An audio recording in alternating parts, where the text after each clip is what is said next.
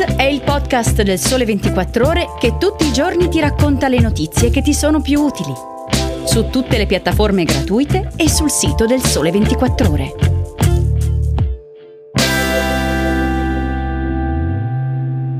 Ciao e bentornati all'ascolto di Start. È giovedì 17 febbraio, io sono Vittorio Nuti e oggi vi parlo delle nuove modalità di accesso alla facoltà di medicina delle verifiche del Green Pass di Colf e Badanti affidate alle famiglie e dei primi passi in commissione al Senato delle proposte di legge per l'attribuzione ai figli del cognome materno. Grossi cambiamenti in vista per le procedure di accesso ai corsi universitari a numero chiuso, a partire da medicina e odontoiatria.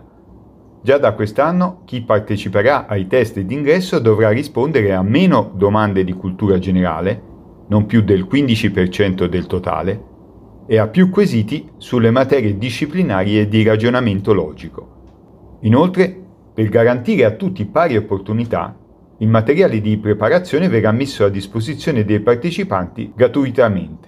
È quanto prevede una risoluzione dei 5 Stelle approvata all'unanimità dalla Commissione Cultura della Camera. Ora servirà un decreto della Ministra dell'Università, Cristina Messa, nel quale dare concretezza ai principi indicati dal documento. La risoluzione parlamentare impegna anche il governo su iniziative per garantire un incremento pari o superiore al 10% del numero delle ammissioni a tutte le facoltà a numero chiuso in particolare a medicina, dove si passerà dagli attuali 14.500 ammessi ad oltre 15.000 nel 2023, anche se i numeri effettivi saranno noti solo al termine di un confronto con le regioni e il Ministero della Salute. Un altro obiettivo sarà il progressivo superamento del cosiddetto imbuto formativo causato dalla carenza di borse di specializzazione medica post laurea. Quanti di voi si stanno preparando a partecipare alle prove per l'accesso programmato ai corsi di medicina di quest'anno non vedranno grossi cambiamenti rispetto al passato. Le modalità di selezione, a parte la tipologia delle domande, restano le stesse, con una giornata unica in tutta Italia e con la prova in presenza e su carta. Le novità maggiori scatteranno dall'anno prossimo. Come accade già per altri corsi di laurea, l'accesso programmato a medicina diventerà un percorso. Da un lato si investirà su orientamento e formazione sin dalle scuole superiori e, dall'altro, si trasforma il quizzone in un test di orientamento e ingresso, il cosiddetto talk test, che potrà essere ripetuto conservando il punteggio migliore.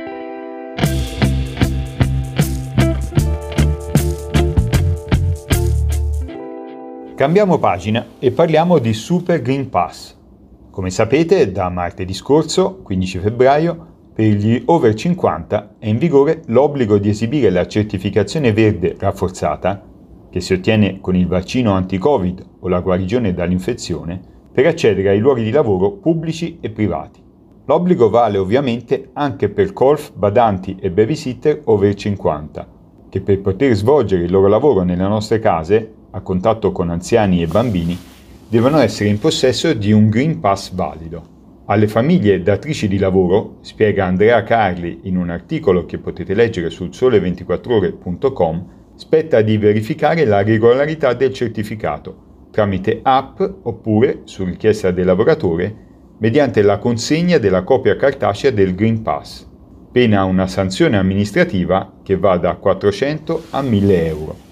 I collaboratori familiari non in regola, spiega la Sindat Golf, l'Associazione Nazionale dei Datori di Lavoro Domestico, non potranno svolgere il loro lavoro di cura. Se lo faranno andranno incontro a una sanzione amministrativa da 600 a 1500 euro e dovranno essere considerati assenti ingiustificati, senza conseguenze disciplinari e con il diritto alla conservazione del posto di lavoro fino alla presentazione di idonea certificazione. Per i giorni di assenza ingiustificata non sarà dovuta la retribuzione, né altro compenso o emolumento. L'associazione ricorda poi alle famiglie che, se viene meno il rapporto di fiducia tra le parti, magari proprio per la contrarietà al vaccino, nel settore domestico è sempre possibile interrompere il rapporto di lavoro per giusta causa, La platea di collaboratori domestici over 50 interessata all'obbligo vaccinale, secondo gli ultimi dati INPS 2020, sono circa 480.000, di cui 319.000 stranieri, su un totale di 929.000.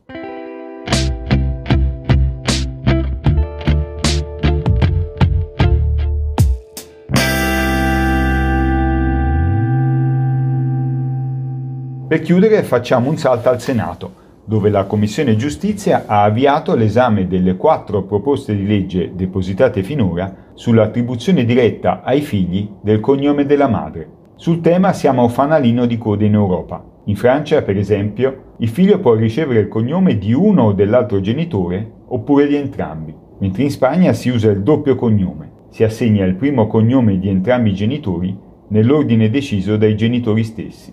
In Italia finora nessuna iniziativa legislativa per permettere di dare ai figli sia il cognome del padre che della madre è mai andata in porto. Negli anni i tentativi non sono certo mancati. La prima proposta in materia, per dare effettiva dignità alle donne nel rapporto coniugale e per riconoscere l'unicità della filiazione fuori e dentro il matrimonio, venne presentata nel 1979 dall'onorevole Maria Magnani Noia del PSI, primo sindaco donna di Torino. Al momento il nostro ordinamento prevede l'attribuzione automatica, esclusiva e patrilineare del cognome del padre ai figli, senza tener conto dell'identità materna, anche se la Corte Costituzionale, nel 2016, con la sentenza numero 286, si era già espressa a favore del cognome della madre per i figli e lo scorso anno ha sollecitato il Parlamento a intervenire per eliminare questo iniquo automatismo. La seconda commissione ha nominato relatore Francesco Urraro della Lega,